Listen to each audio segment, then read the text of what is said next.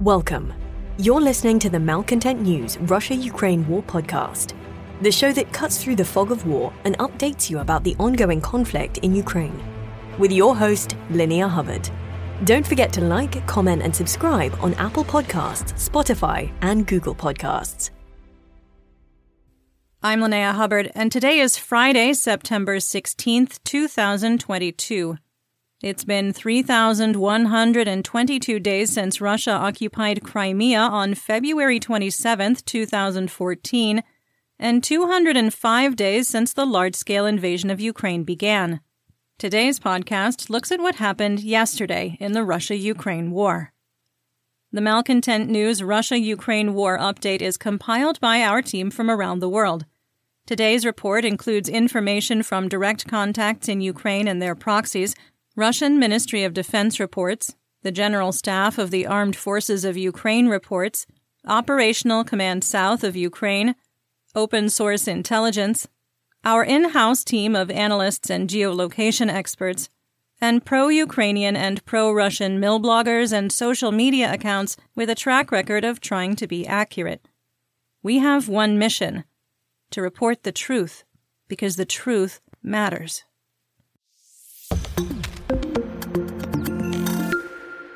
Let's start with our assessment of the current status of the war. First, Russia's stature on the world stage is increasingly damaged, with a growing list of government officials, news personalities, and mill bloggers criticizing the special military operation. Second, Russian attempts to stealth mobilize more troops are almost certain to fail, as the efforts are too little, too late, and recruitment programs are driven by desperation, not patriotism. Third, Russia's attempt to disrupt the Ukrainian counteroffensive by destroying a dam on the Inhulets River has failed. And it likely used 25 to 33 percent of Russia's entire supply of Kinzhal hypersonic missiles. Fourth, we maintain the continued Russian offensive on Bakhmut Soledar is pointless and will not provide a tactical or strategic victory. Further, Ukraine's targeting of supply lines and troop concentrations appears to be impacting Russian combat capabilities. Fifth, the amount of artillery and rocket fire by Russian troops continues to drop theater wide, and we assess that issue is less about available ammunition and more about broken Russian logistics and corruption. Sixth, we maintain our assessment that as the situation for Russian troops in Kherson worsens due to supply issues and conditions, forces will seek to surrender. Seventh, we maintain our assessment that the Russian military in Ukraine is combat destroyed, and the Russian military has no meaningful way to respond to the ongoing collapse with their available resources. Eighth, there is now a small but noteworthy risk that as the quote special military operation fails, the Putin regime will be at risk of political upheaval that could result in government changes. And finally, regrettably, our assessment that war crimes would be discovered in Izium was correct, with significant developments in the last 24 hours.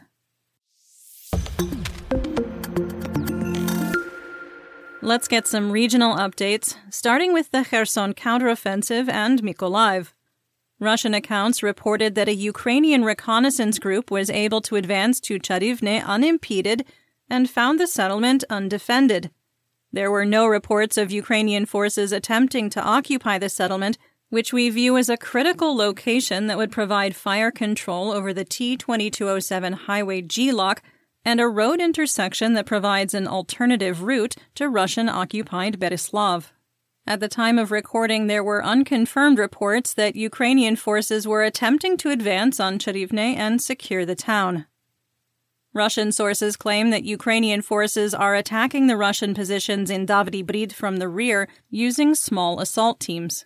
This activity provides an additional data point the T 2207 GLOC from Bruskinsk is either heavily contested or severed, and Ukrainian forces can increasingly move through the Kherson tree lines that separate the wheat fields. Claims that Ukrainian forces occupied Kiselivka, about 15 kilometers north of Kherson, were walked back on Thursday. According to Russian sources, the genesis of the claims came from Anatoly Shary, a former Ukrainian politician who is wanted for treason and is now living in Spain. We've adjusted the map based on the updated intelligence and consider Kiselivka an unoccupied no man's land. Ukraine hit Kherson with rockets fired by HIMARS, sparking a large fire within the city. The Antonovsky Bridge was also hit with at least six rockets fired by HIMARS. Quick sidebar they have hit that bridge so many times. They are very thorough. The Ukrainian Air Force flew nine missions, and ground forces completed 330 fire missions on Russian targets. An ammunition depot in Berislav was destroyed, along with Russian pontoon bridges in Darivka, Sadavoy, and Nova Kakhovka. Russian sources are reporting that the amount of Russian artillery fire on the front lines of Kherson is in decline, and that despite the damage to the dam in Kryvyi reinforcements are freely moving into the Inhulets River bridgehead. We maintain our assessment that Russian military supplies are running critically low in some places, despite what could be called heroic efforts to maintain supply lines across the Dnipro with pontoon bridges, ferries, and helicopters. PMC Wagner Telegram channel Grey Zone dismissed Russian Ministry of Defense claims that Ukraine attempted an amphibious assault on the Kinburn Spit involving multiple boats and helicopters. PMC Wagner claims they spoke with Russian troops on the spit and nearby civilians, who all said there was no such attack. Russian leaders of the Skadovsky district also claimed there were no reports of gunfire, explosions, or helicopters in the area. In other news, the RIA banned the Grey Zone channel in Russia for breaking the so called Don't Say War laws. Just kidding, that last part didn't actually happen. OCS reported that Russian missiles targeted Ochakiv on the Black Sea coast for the second day in a row. There wasn't information on the target, but the report cryptically said, quote, without human loss. There continues to be significant chatter in the Russian mill blogger community that Ukraine is setting conditions for a second push on Russian defensive lines. We have noticed a darkening in the mood among the Russian community about the situation in Kherson in the last 24 hours. Our assessment of the Kherson counteroffensive and Mykolaiv is unchanged from September 11th. You'll find it in the first seven minutes of Sunday's episode.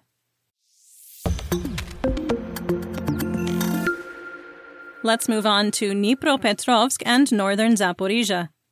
There was no change in the status of the Zaporizhia nuclear power plant, or ZNPP, where the situation has stabilized.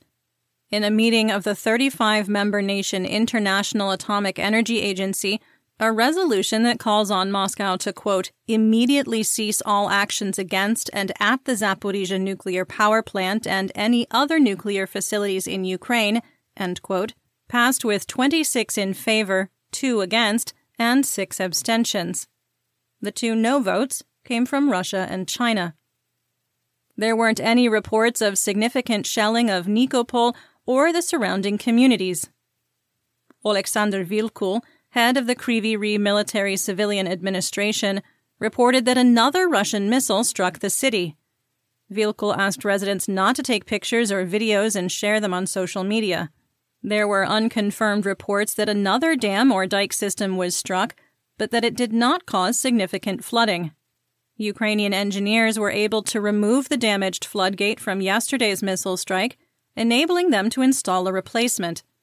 The new gate will be stuck in the closed position, but it will stop the uncontrolled flow from the damaged dam. Now to the Donbass region, starting with southern Zaporizhia. There was only sporadic artillery fire along the line of conflict from the Donetsk Zaporizhia administrative border to Huliapole to Orikhiv to Mali Sherbaki. Explosions were reported in Russian occupied Melitopol by Ivan Fedorov, the exiled mayor. Russian officials claim the blasts were controlled explosions of discovered IEDs. In southwest Donetsk, the Donetsk People's Republic, or DNR, militia press office appears to have made a false claim of successful advances toward Krasnohorivka. The video shows Ukrainian defense positions being shelled with three artillery strikes and at least two armored vehicles hit, one with an ammunition cook-off. The DNR claims that Ukrainian forces retreated, the position was taken over, and equipment was captured.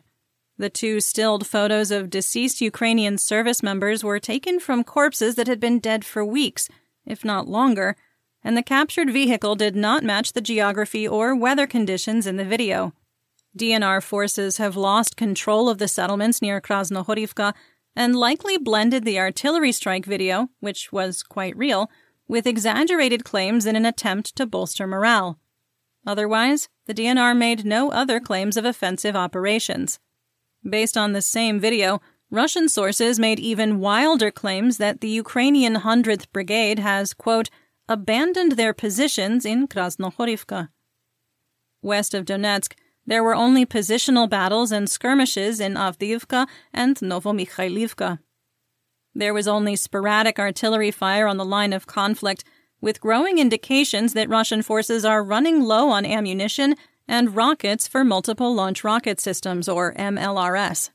Rockets fired by HIMARS or Ukrainian artillery struck another ammunition or fuel depot in Makiivka, which has been subject to daily attacks this week. In Bakhmut, well, Bakhmut is the only region in Ukraine where significant kinetic warfare continues, and even then, fighting decreased dramatically. Ukraine's targeting of Russian ground lines of communication, or GLOCs, those are supply lines, troop concentrations, and ammunition depots east of Bakhmut appear to be paying dividends. There were only skirmishes east of Bakhmut, where Ukrainian forces have reportedly pushed exhausted PMC Wagner mercenaries back. Wagner also continued their attempts to advance into Vesela Dolina and Odradivka without success.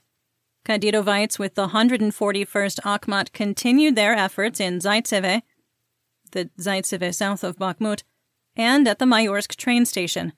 The situation remains unchanged. Our assessment in Bakhmut is also unchanged from August 25th. We recapped it on yesterday's episode around minute 14. In northeast Donetsk and Luhansk, a new video confirms that Russian troops control Liman and shows that fighting has not been happening within the town. This aligns with reports from War Gonzo that fighting has been occurring outside of Liman in the surrounding forests. Deep State reported that Ukrainian forces liberated Dibrova and suggested that reports of fighting in Liman may have been due to the fog of war confusing the two locations north of the Seversky Donets River. Some quick assessment after a week of data and confusing reports, we believe this is a pretty solid theory. Headquarters and troop barracks for Russian forces in Lysychansk were destroyed in a HIMARS attack. There wasn't information on casualties or which units were stationed at the location. Russian officials must be avid fans of The Hitchhiker's Guide to the Galaxy, as a popular refrain has become, Don't panic. We are not sure if they're asking citizens to also carry a towel. Sidebar? That's another Gen X reference. Leonid Pasichnik, the leader of the self proclaimed Luhansk People's Republic, admitted that Ukrainian forces were advancing into the Russian occupied region just 10 weeks after declaring victory, and said, quote, I want to reassure everyone that there are absolutely no reasons to panic. Life in the Republic continues as usual. End quote. Okay, in hindsight, that statement appears to be less Hitchhiker's Guide to the Galaxy and more Mohammed Saeed al Sahaf, aka Baghdad Bob. Russian forces shelled sections of the T 1302 highway, the towns surrounding Siversk, and Bilohorivka, the Bilohorivka in Luhansk. Our assessment here? We maintain the Russian occupation of most of Luhansk is now at risk of collapsing with the fall of the Izium Axis and Ukrainian troops actively operating across the Seversky Donets River. Moving on to the Kharkiv region, Russian sources claim that Ukrainian troops have occupied Oskil and Russian troops withdrew from Studenok to avoid encirclement. A video we shared yesterday showed that Russian military equipment in Yatskivka was subject to artillery and drone attacks and it was unclear if any Russian troops remained. Ukraine has set up artillery positions in Khorohovatka, Kupiansk, and potentially Kryanikivka, which is east of the Oskil River. The liberation of Kryanikivka, which is unconfirmed, would bring the Dovorichna Bridge under Ukrainian control. Ukrainian forces have also established a garrison in Veliki Burluk and are building stronger defensive positions along the Russian frontier. Russian sources also reported that Ukrainian Special Operation Forces had established bridgeheads across the Oskil River in, quote, multiple locations and performed sabotage, reconnaissance, and attacked targets of opportunity. The city of Kharkiv was hit by S 300 anti aircraft missiles used for ground attack, injuring four people. At least one missile crashed into the Slobidsky district, damaging a two story block of apartments, partially collapsing the building and destroying the parking garage. Another missile landed in the border village of Zolochiv, landing in the street and causing minimal damage.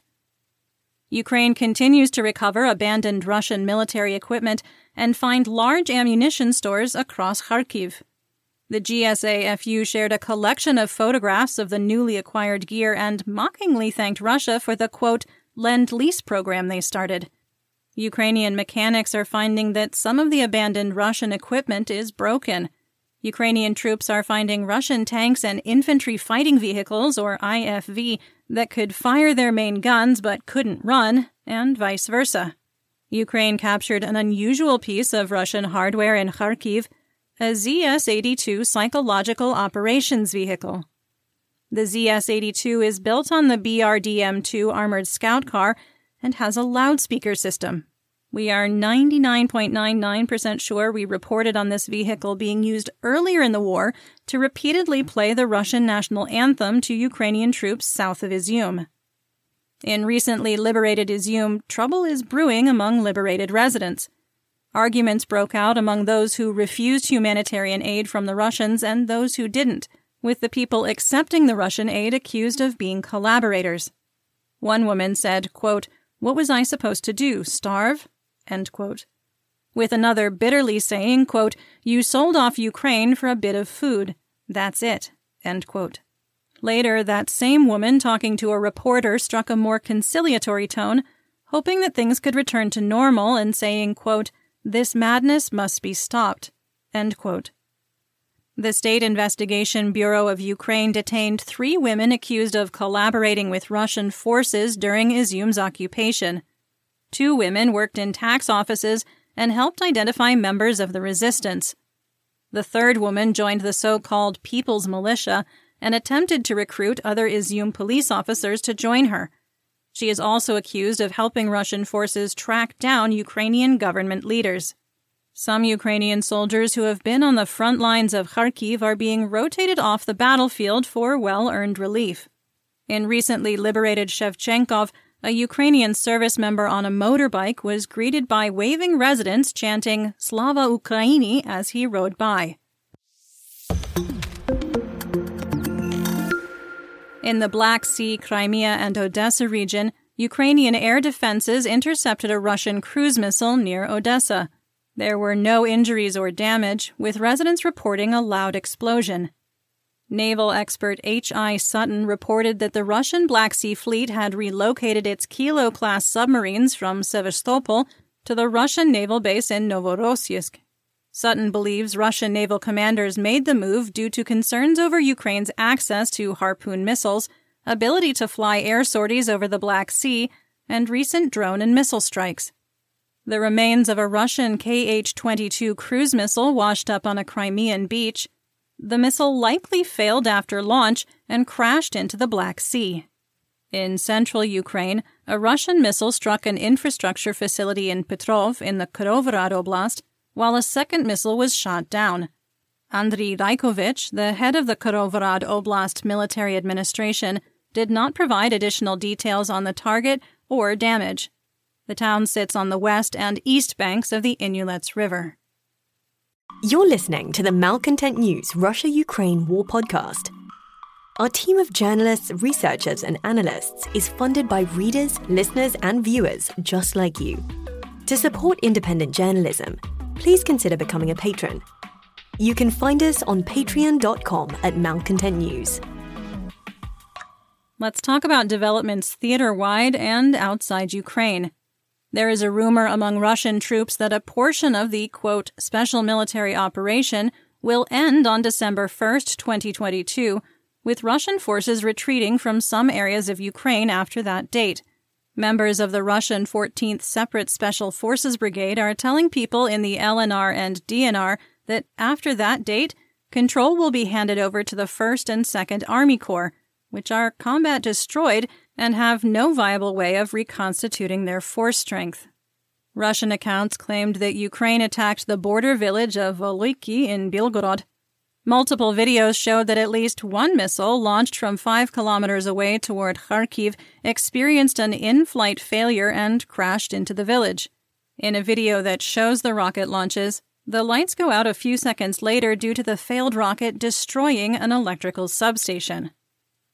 Governor Haidai of the Luhansk Oblast told Newsweek in an exclusive interview that, if necessary, Ukraine would fire at Russian positions over the border to protect the sovereignty of the liberated territories, saying, quote, If they fire at us from any location, we will not hold back, and we will return fire regardless of where they are. End quote. Luhansk Oblast is the only region Russia could claim was fully captured after its February 24th attack on Ukraine. In our assessment, and at the risk of being pedantic, we believe Russia never gained complete control of Bilohorivka or Zolotorivka. The United States Department of Defense announced another military aid package valued at $600 million for Ukraine. The details of what was being provided were light, only saying that additional arms, munitions, and equipment were being provided. So far, the Biden administration has given $14.5 billion in military aid to Ukraine since January 20th, 2021.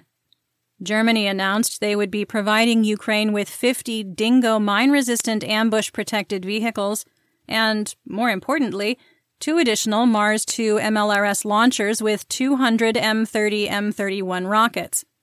The Mars 2 is the German version of the United States M270, which can fire up to 12 rockets versus 6 from the M142 HIMARS system.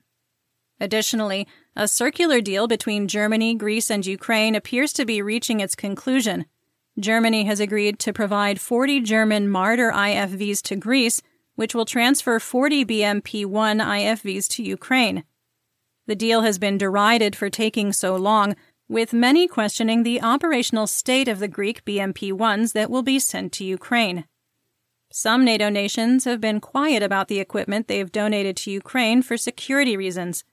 Pictures have emerged showing Finnish Sisu XA 180 and XA 182 armored personnel carriers, or APCs, serving in Ukraine.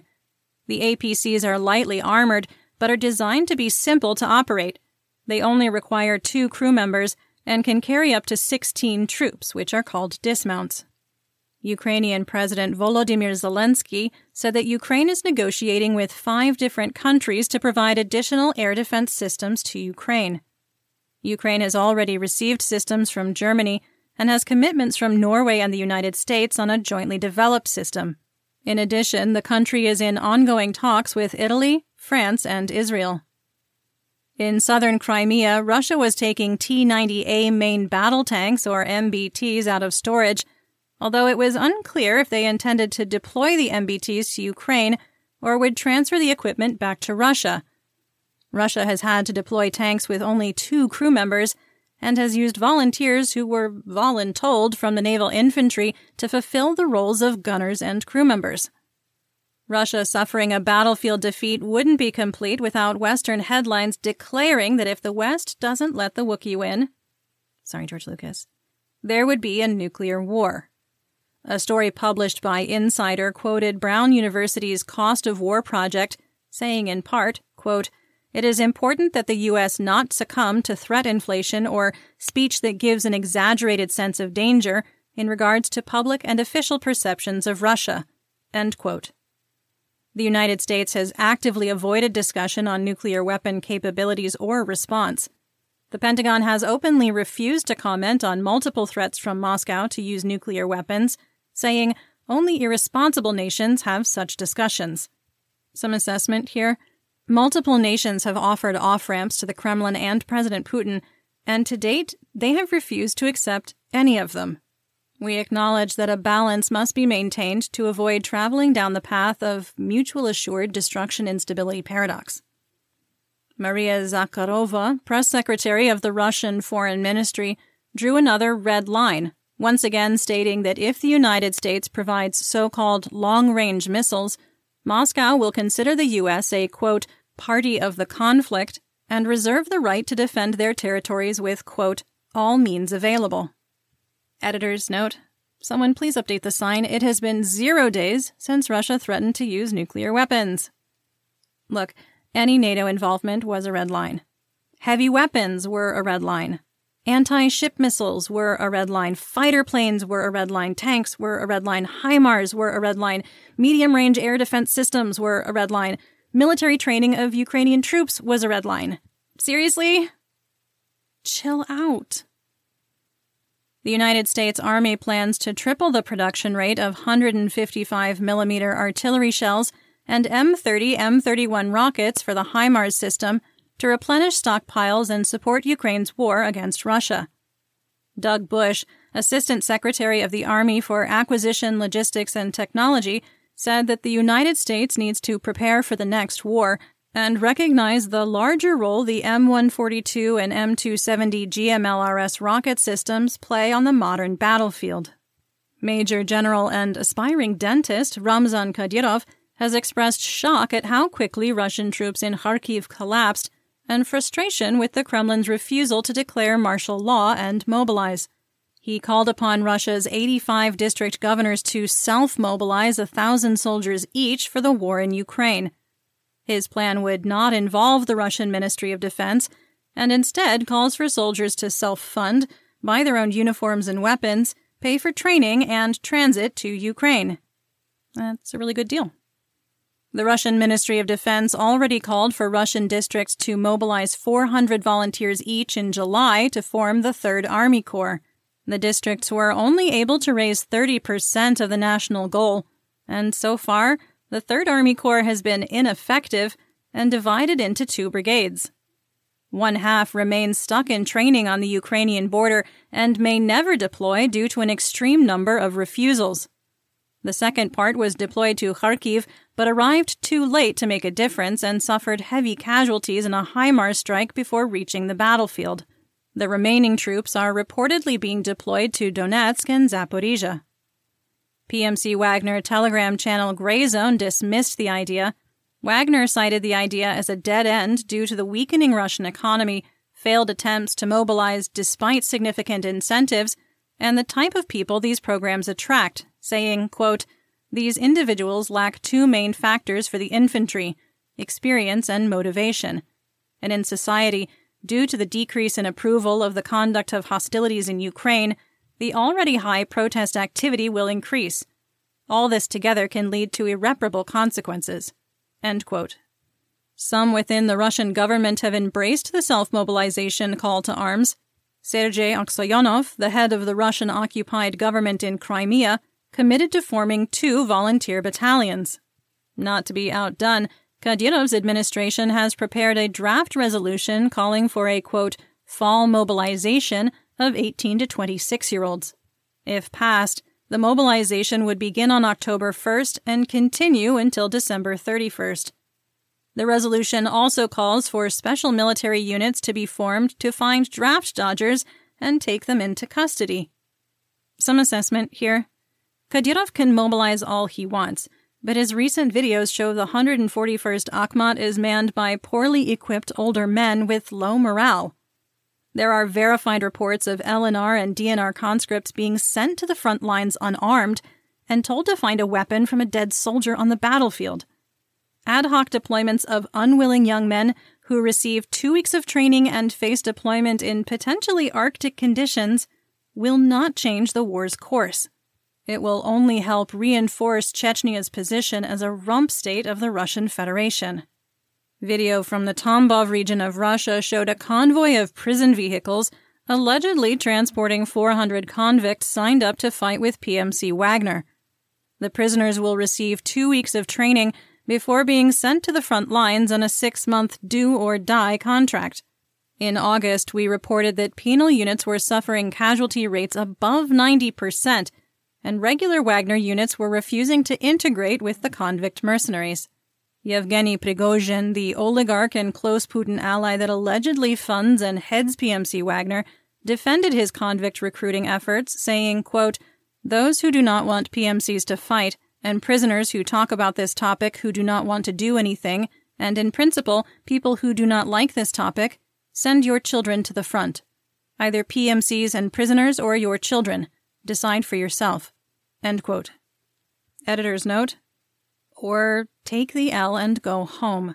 Then you don't have to send convicts or someone's son to war. And to be fair, convicts are also someone's son. PMC Wagner Channel Reverse Side of the Medal, or RSOTM, continues to openly attack the Russian Ministry of Defense and its leadership. Today, they shared a post from Shari, the exiled pro Russian Ukrainian journalist hiding on a yacht in Spain. Shari praised the successes of Wagner PMC, claiming the mercenaries were more successful because of the quote, attitude of management, and due to their commanders being selected on merit and not for being, quote, asslickers. Multiple videos are emerging from Russian occupied Luhansk showing men forcibly mobilized off the streets. In one video, a young man refused to present his paperwork to officials who started to beat him on the street while a man of giant proportions menaced him. The video is, of course, linked in our full situation report on Patreon. You should check it out. The man is a James Bond criminal henchman looking mountain of a human being.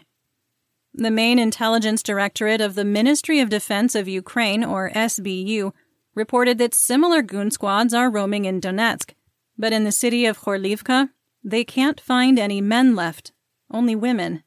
The militia has been tasked with forcibly mobilizing 6,000 people, but they can't meet the goal after eight years of war has obliterated the adult male population. Raids have been happening in the central market, public places, and even in the long lines of people waiting to buy gasoline and diesel fuel. The Russian telegram channel Russian Community Zov wrote an open letter to the Russian Ministry of Defense complaining about the treatment of wounded contract soldiers.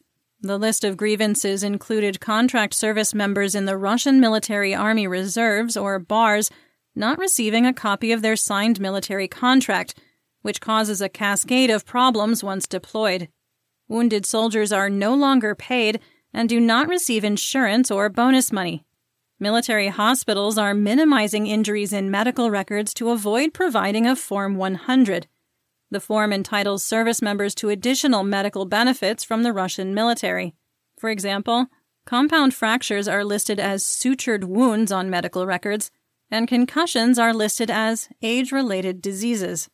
As we've previously reported, Russian Community Zov claims that wounded service members are released from the hospital still needing treatment, with no money, transportation, and, in some cases, clothing. Wounded soldiers who return home are denied continued medical treatment at military hospitals because they don't hold a copy of their contract and their service member cards aren't stamped to show they served in Ukraine. Yesterday, we reported on a convoy of fresh Kadyrovites in a convoy that we did not have time to geolocate before recording.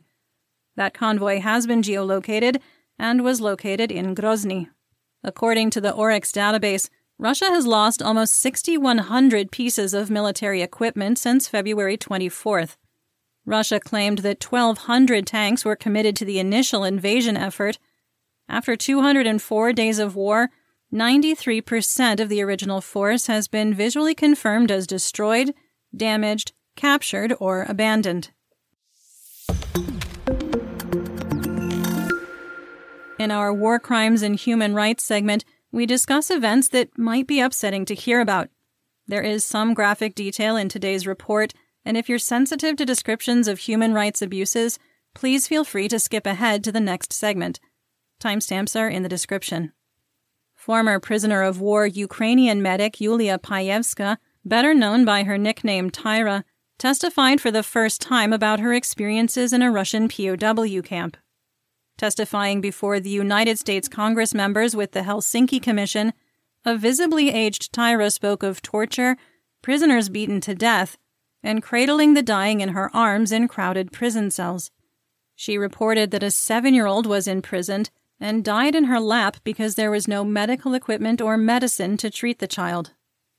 Torture sessions would start by stripping Ukrainian prisoners naked and tormenting and beating them. Torture sessions could last for weeks, with some prisoners beaten to death. Tyra said that while she was being tortured, one of her captors asked, Do you know why we do this to you? She responded with, Because you can. At least two mass grave sites have been found in the forests near Izium, one to the west and one to the east. One site combines marked and mass graves, including one confirmed site holding 17 Ukrainian soldiers. Ukrainian President Zelensky had previously stated that war crimes as bad as Bucha have already been identified. In a televised statement, Zelensky said, quote, Tomorrow there will be Ukrainian and international journalists in Izium. We want the world to know what is really happening and what the Russian occupation has led to. Bucha, Mariupol, now, unfortunately, Izium. Russia leaves death everywhere, and it must be held accountable for that. It is reported that among the dead are foreign exchange students from an unnamed Asian country who could not evacuate ahead of the Russian advance. Ukrainian officials are also finding more torture chambers in Kharkiv, and in some cases, the bare electrical wires and chairs used to strap victims in were left behind, the wires still plugged in and energized. Torturers would wear masks and put pictures drawn by their children outside of the cells where detainees were held. Ukrainian border guards freed a group of teenagers who had been locked by Russian authorities in a cellar for a week. The group of four girls and one boy were imprisoned in Kupiansk and had come from across previously Russian occupied Kharkiv. The teens said they were taken into custody during, quote, filtration measures and were given no reason why. Officials said the teens were being interviewed by authorities and receiving aid to help them deal with the trauma of their captivity. Heavy shelling in Bakhmut destroyed an apartment building, with rescuers recovering the body of a civilian. Bakhmut has been under near continuous attack for two months. Approximately 90% of the population heeded mandatory evacuation orders issued in August. Most of those who remain are sick, poor, elderly, or pro Russian members of the Ukrainian population. In recently liberated Balaklia, Ukrainian administrators discovered that retreating Russian forces destroyed the Kharkiv gas building and gutted natural gas infrastructure to 5,000 people.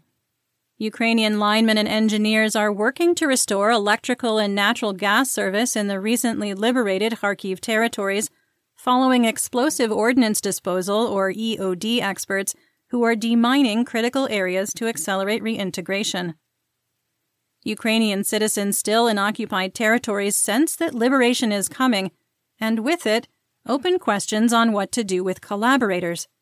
Many call for no amnesty, such as in 2015 as part of Minsk II, while others call for imprisonment or revoking the right to vote in the future. Some assessment? While the ongoing war is against Russia, its roots can be traced to the Russian propaganda fomented civil war that started before the 2014 Russian occupation of Crimea. With a victory against Russia and total liberation of Ukraine now a possibility, the biggest challenge for the Ukrainian people and Kiev may not be winning their war against Russia, but preventing sectarian violence among themselves when Russia leaves. Reintegration will be difficult and painful and will likely take a generation. And while Ukraine attempts to heal, Russia will continue to use mutual distrust as a cudgel. The issue of what to do with collaborators will be more complicated as Russia refuses to recognize the passports they issued to Ukrainian nationals who attempted to flee from Kharkiv, Luhansk, and Donetsk. Now viewed as Russian citizens on paper, they have become stateless people facing 12 years in prison in Ukraine as traitors. There are rumors on the internet that Ochur Suj Mongush, the man accused of beating, torturing, castrating, and executing a Ukrainian POW in June during the Russian Severodonetsk offensive, was captured in the Kharkiv Oblast. These rumors are false, and the photo of a wounded Russian POW of Central Asian descent is not the same man. Investigators with Bellingcat tracked down Mongush and interviewed him by telephone. He is home in the Tuva region of Russia, is no longer serving in Ukraine, and claims the video showing his brutality is a fake created to discredit him. In geopolitical news, Ukraine, Moldova, and Romania announced a partnership between the three nations to work collaboratively on energy security. Ukraine hosted the meeting in Odessa, creating a framework to share electrical networks. They also discussed managing the flow of refugees and humanitarian needs and assuring the three nations have safe and reliable transportation networks. The Moldovan Civil Aviation Authority shot down Air Moldova's plans to restart direct flight service from Chisinau to Moscow.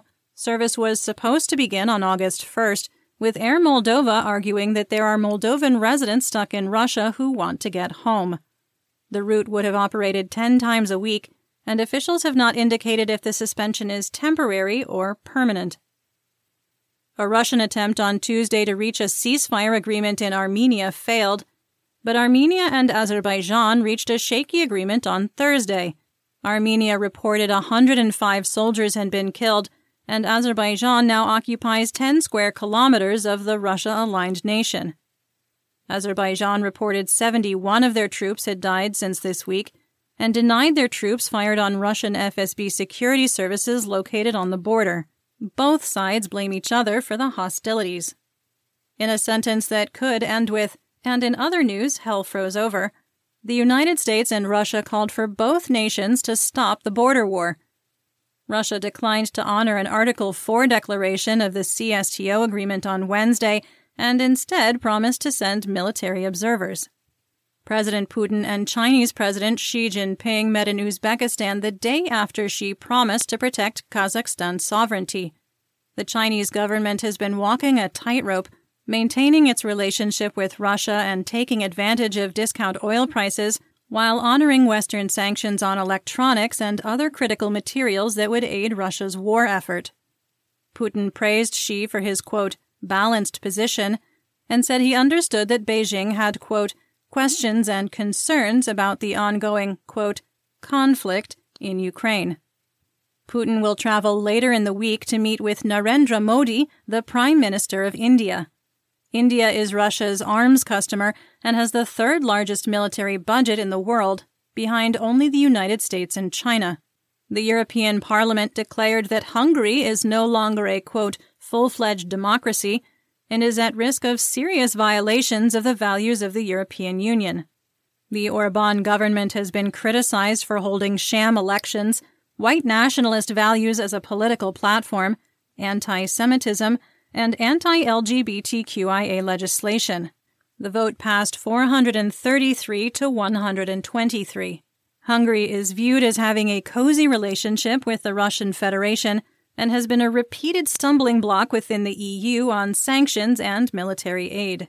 And in economic news, German officials announced the nation was taking control of Russia's oil giant Rosneft German unit in response to the Russian government produced energy crisis in Europe.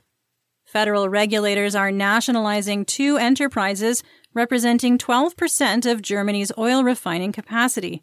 Sanctions are starting to hit the treasury of the Russian Federation, with stabilization programs, reduced tax revenues, and war spending evaporating the budget surplus Moscow had at the start of the year. The Moscow Times reported that across the board budget cuts of 10% are expected, and that's above and beyond previous austerity programs that began in March. Unsurprisingly, military spending increases are going forward as planned. A report from the International Energy Agency predicted that the upcoming energy embargo from Europe would decrease Russian oil exports by 1.9 million barrels a day starting in December. The drop is expected to cut Russian oil production by 17 percent. The exchange rate for the Russian ruble was unchanged at 60 rubles for 1 US dollar. Oil prices continued to decline, with WTI crude trading at $85 a barrel and Brent dropping to $91 a barrel. RBOB wholesale United States gasoline on the spot market was at $2.41 a gallon or 64 cents a liter. Chicago SRW wheat futures were down, trading at $8.43 a bushel for December 2022 delivery. And that's what we know. Join me again tomorrow for more updates. Until then, stay safe, everyone.